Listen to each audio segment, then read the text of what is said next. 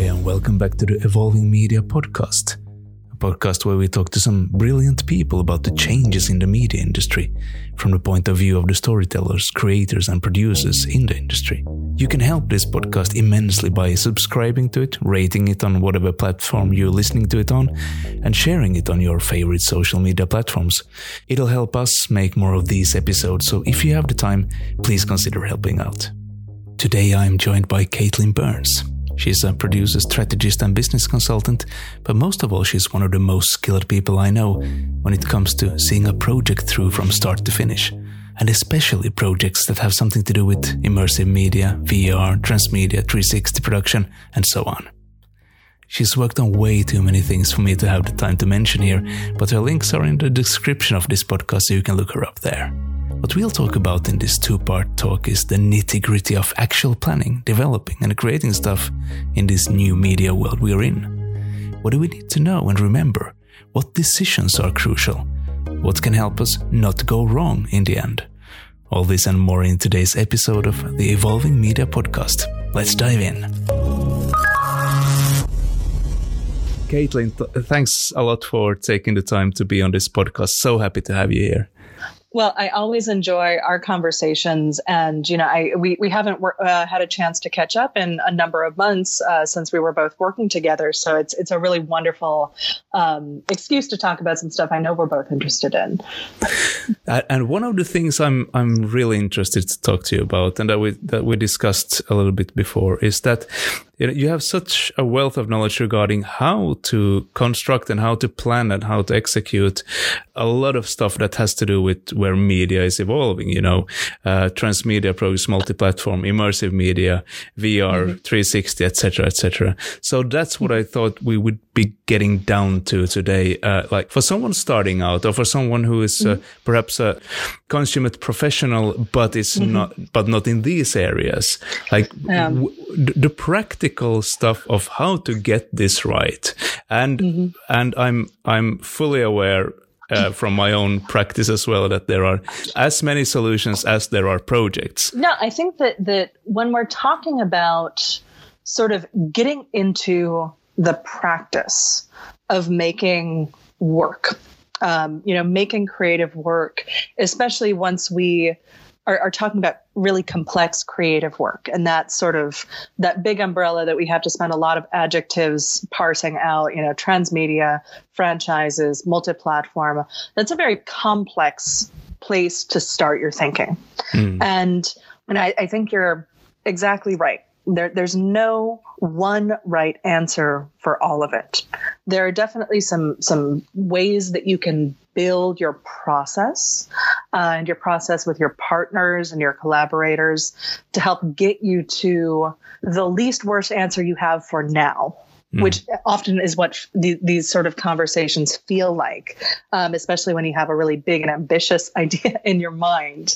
Um, but sort of, how do you get into the practice where you're finding your way step by step through these really big processes? Yeah. Um, and and every one of them is going to be different because each each story each goal is going to have a different start point and the people approaching it you know whether they're an individual bringing everything that's come before to the table now or a different combination uh, of people working on something that's going to be magically creative together. Yeah, I mean, it, being able to figure out how you start, how you structure, and how you make decisions together is the really hard work that comes with making a production come to life. But those are the really crucial things. If you get those right, then mm-hmm. uh, you have such an easier time to get all of the other pieces to fall into place, right? Right. And the more time you spend or or the the better structured the the decision making practice you build with your partners are early in the process, the more efficient and clear you'll be as you're going through the much more complex processes of active production, post production, distribution, um, complex interconnecting narrative story worlds, that sort of thing. Um, because when you're starting out, you're gonna you're gonna be in a place where you have all of these potential ideas of what you can do, and you're already feeling the weight of decision fatigue. You know, for for people who have have been serial producer entrepreneurs, you know that that sort of it feels like an old injury. Like for athletes, you know, they know that that knee is there. They feel their own past decision decision fatigue moments, and and I think that there's very little conversation or sort of attention given to just how many decisions a person has to make when they're building and driving a new story world purely mm-hmm. creatively. And when that comes to sort of rubber meets the road of we're going to make this thing and if it's a commercial work, we're also going to do the business of making this thing. Yeah. You know, you're you're compounding all of those critical decisions. I think one of the most surprising things for me in my, my professional life, you know, if you asked 18 year old Caitlin what she would be doing today, 18 year old Caitlin did not know that there would be as much business involved or as much business theory involved yeah. in making creative work as today Caitlin does. In, in practice, you don't want to throw out any expertise or any sort of models that would help you do your work. And you can call them whatever you like. I've learned a lot by reading about business strategies and business structure mm-hmm. and applying them to creative productions. But I think, you know, at least in, in my educational experience, there was a disservice done to art students by not preparing them for the business structures they were going to come up against. Oh, yeah. Um, you know, everyone's going to have to see a contract at some point in their life. And that's a really teachable skill. But also, how do you manage other people? how do you formalize a relationship between collaborators? Um, and uh, in a lot of the teaching I do now, um, I do spend time, especially on things like founders agreements, um, parameters for how you want to execute projects, and how to put that in writing so that the confusion that could come up later, or if someone decides that they, they don't want to be part of the project anymore for whatever reason, so that there's a framework to make that decision when people are more harried, there are more decisions going on, and emotions can be much higher. But what do you do when you have people who say that, uh, and I know a lot of people, and I would probably mm-hmm. some time ago I would have included myself in that category, mm-hmm. who say that they that that's not me. You know, I'm not the kind of person who uh, excels in uh, in deals and and you know knows how to how to mm-hmm. identify problems in a contract, or I don't manage people, or that's not me. It's not what I do. Sure. What do you? Well, I mean, it's sort of um, you're doing these things all the time, even if you're not doing them formally. Mm-hmm. So, it, in, it, there's sort of two parts of this. One is the intimidation of a subject that you don't know you know. So, you know, when we're talking about business best practice um, or, you know, production methodologies and paperwork, um, if you haven't done them before, you don't know them before. You mm-hmm. also haven't necessarily made an animated feature film or a virtual reality project or an immersive theatrical piece, but that's not stopping you. Um, the idea that you haven't made a five platform creative experiential world, um, that's not something you've done before either, but you feel like that is you. But there are a lot of steps in that, a lot of structures that, um, you know, may not be your favorite thing, but will really, really help and they'll really, really make it clearer. But you need someone with you or on your team or as an advisor to help you through that process. You know, I had the good uh, good fortune of having friends who were lawyers. Mm-hmm, so, yeah. you know, I, I would talk about this stuff and they would tell me where I was being silly. But at the same time, you know, it, it's once I got the framework for that, I, I and I'd done this, you know, a dozen times with people, I had a better understanding of sort of what the consequence of of ignoring that work could be. And when we're talking about deals, um, and I think a lot of people's minds immediately go to negotiation and the sort of big, yeah, yes. um, you know, 80s giant microwave sized car phone agent negotiations in a LA convertible style of yes, deals. Please. Oh, yeah. The deal making that's as simple as how are you going to distribute responsibility and ownership of this idea with your partner or your collaborators. Mm. You know, it's like two or three people who you already are in it with. how do you make sure you're taking care of each other?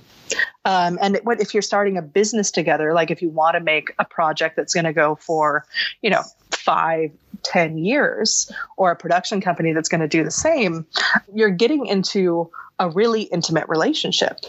Um, and one where there's a lot of necessary collaboration and you want to have a sort of clarity. Uh, a founder's agreement is like um, having all of the fights that you would have with your creative partners before you would ever have them which is a so, very good time to have them you know yeah, way before it's really, really way before you're not you're not friends anymore Exactly. And and being able to sort of clarify at the the earliest point what are the most important things for you all.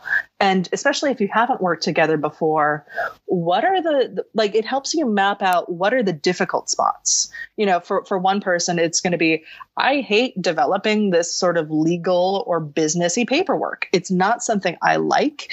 Um I you know, you've got to engage with one another in a in a way that makes sense. So it may be talking it through, it might be going back and forth in a written format, but you know, when you're working through those questions together, and it doesn't mean it's an 8,000 page document, it could be a fairly straightforward form where you're just going through like okay, what if us one of us gets hit by a bus? Or yeah. what would we do if someone came in with a dump truck full of money and wanted to buy the license from us? How would we make that decision?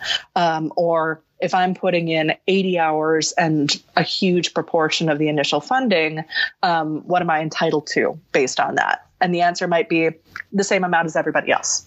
Mm. But you have to have that conversation at some point, and you would much rather have it before everything is much more real. Um, and it also will, will help you figure out where you are totally in line with each other. The same way you'd want to do the work of writing down the core themes and, and aspirational points and character personality traits in your story, you want to be able to have a map for how you would run a business together. Yeah. Um, and that's not something that necessarily people think or have time for in their earliest days of doing this, but the longer you hold it off, the more those things that you don't know yet will come to the surface. Um, and the harder it will be to navigate them on the fly when you have to make a thousand decisions per day and each one of you is making a different thousand decisions and not having the time to sit down and really focus on what the actual relationship between your partners and yourself is. Well, let's say that you are now on a sound footing as a um, creator or as a producer. You've done mm-hmm. your you, you talk to your partners, you're pretty much on the same page. Mm-hmm. Yeah, I mean, there, obviously there's always some wrinkles to iron out, but but say of you're course. on, say, say, you're very much on the same page, uh, mm-hmm. and you know what you want to do.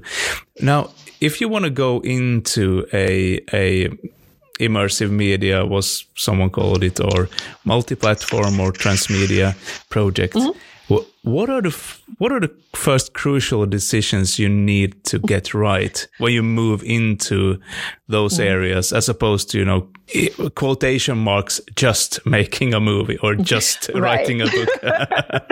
sure, sure, and I think that right now, you know, without setting off a new semantic battlefield, mm-hmm. I want to make some like I, the the real question that you're gonna you're gonna ask yourself is, what are you making 1st mm-hmm.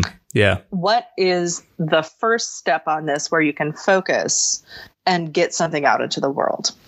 I often see people really fall apart because they try to start with too much. Yeah. Um, in as much as, as there are some people out there who are very, very talented at multitasking or sort of keeping all of these parts in their creative brain all at once, um, audiences are only going to experience one thing at a time you know it, it, they're only going to spend the time watching this or reading that or um, playing with that or going to that.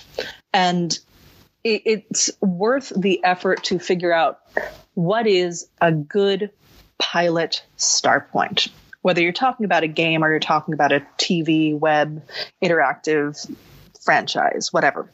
Um, being able to determine what within the resources you have available is going to be the best start point. And even if you're seeking grants or funding, you have to start somewhere. So figure out what is going to be the seed that you can grow from and figure and, and use that to sort of get out the initial kinks to learn what's working with your audience and and uh, what you know what you didn't know yet um, a group that I, I, worked with in New Zealand called uh, the Green uh, did a piece called the Green Fairy.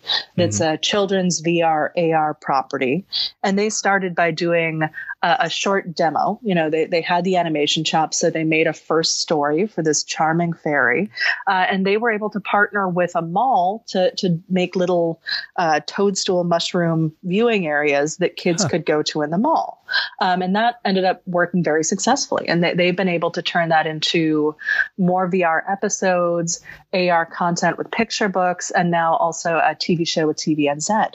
Um, mm. so being able to sort of pick where you can focus on a place where you know the strengths of the property, you know the strengths of your team, and you can showcase it to give you that sort of initial viable product uh, and also the the sort of experience where you can see is this really going to hit with my audience or not?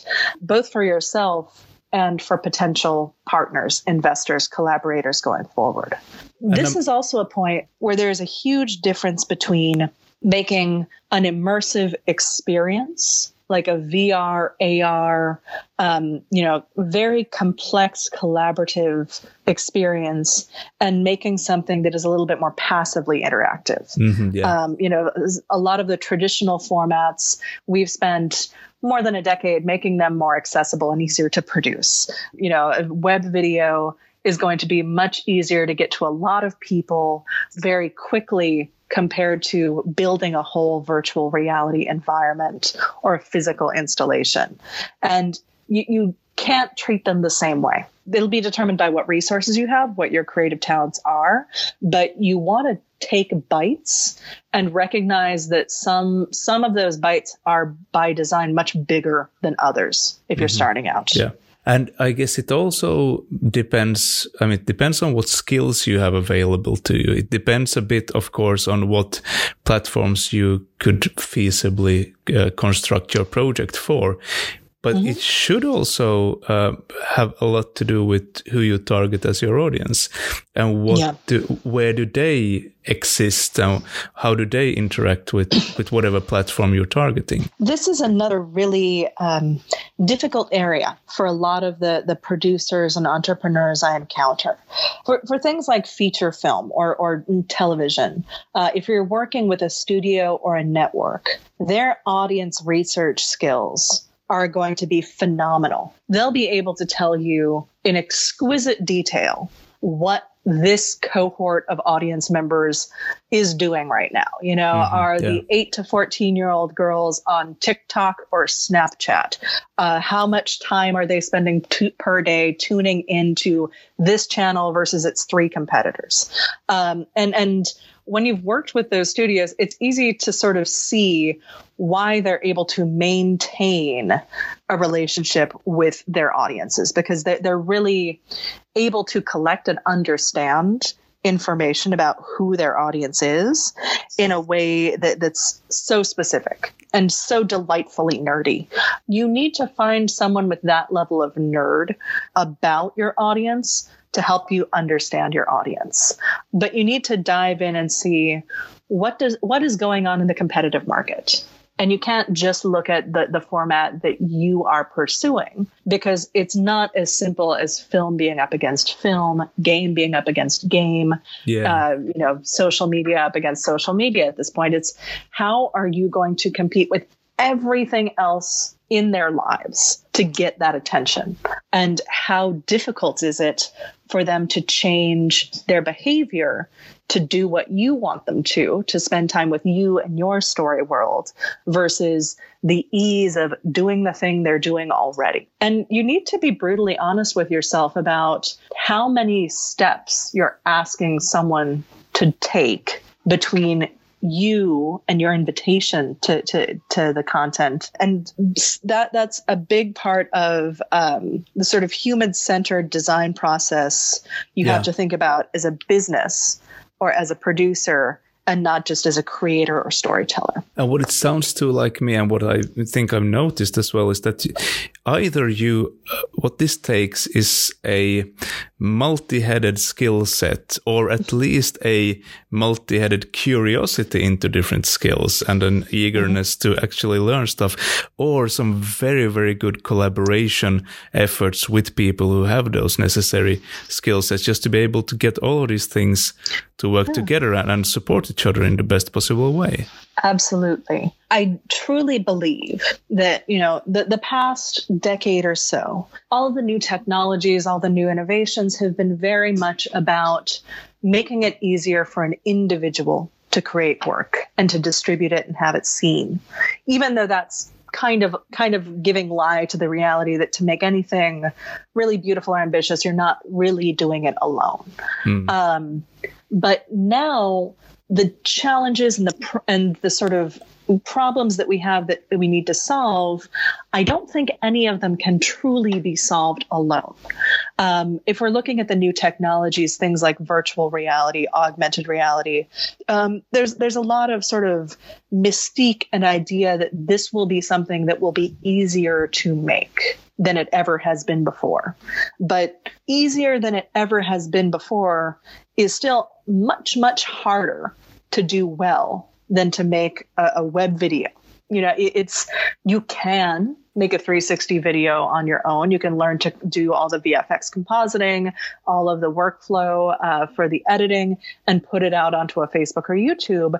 But if you really want to push the medium, you're talking about engaging someone who's able to help understand the animation, someone who's able to do the software programming or work within a game engine, um, you know, someone who's coming in with narrative experience. And then on top of that, you know, to get it seen, someone with business acumen, someone who yeah. has an understanding of what's going on in the industry. And in as much as I'm curious about a lot of these things, I'm not so foolish to imagine that I could do this without a team. You know, mm. I, have got ex- I've got experience in a very broad spectrum of production modalities, but if I if I'm going to do this, I know I need to bring in people who are more expert than I am in the specialties. You know, you need to be able to build a team that's going to be able to enhance what you want to do, but also free you up to do what you can do best. If you're trying to do it all yourself, all on your own, you're going to get not the best of any one of those aspects when you're working with a bigger group, um, your bandwidth opens up. You know, you, you can think more about the creative work. You can have someone whose interest aligns with the financial ad- administration and, and fundraising focus on that. You still want to be collaborating and and speaking, but it really is much better when you're able to to collaborate with a team to bring out a result that you couldn't get on your own. There is so much to unpack in this, how to practically think about and construct and do this. That for the first time in the history, short and brief history of this podcast, we agreed to do this as a two part series. So this is where we sign off on this cliffhanger before we get into, you know, so how do you do it? And I welcome you back uh, in the future episode where we come back to this fantastic. I'm looking forward and I'm looking forward to to hearing all of you in part 2 yes. of our epic epic production podcast. Wonderful. Caitlin, thanks so much and have a great day in New York. Thank you. You too.